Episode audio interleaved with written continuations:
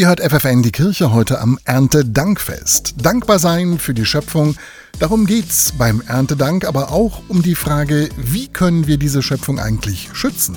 Einen gar nicht mal so unwichtigen Beitrag dazu leisten soziale Kaufhäuser, wie zum Beispiel das soziale Kaufhaus der Goslarschen Höfe von Caritas und Diakonie. Das Motto hier, nichts ist unbrauchbar, das sagt Hofleiter Holger Pape. Da geht es eben darum, dass ja alles, was wir sonst vielleicht schnell mal auch einfach entsorgen, eben bei uns eine zweite, dritte, vierte Nutzung erfahren kann. Also sei es, dass Textilien oder andere Gegenstände nochmal weiterverwendet werden, statt entsorgt zu werden. Bestes Beispiel, 20.000 Kleidungsstücke pro Jahr wechseln hier im Laden ihre Besitzer. Nachhaltiger geht's eigentlich nicht, sagt Holger Pape. Weil alle diese Kleidung muss nicht neu produziert werden, sondern die ist schon produziert worden und kann eben einfach nochmal genutzt werden. Darüber hinaus gibt es ähm, ganz vieles für den Haushalt, Bücher und CDs und Spielwaren und wir haben auch eine recht große Möbelabteilung. Außerdem gibt es auf den Goslarschen Höfen eine Reparaturwerkstatt. Jeden Dienstagnachmittag bieten ehrenamtliche Helfer ihr handwerkliches Geschick an.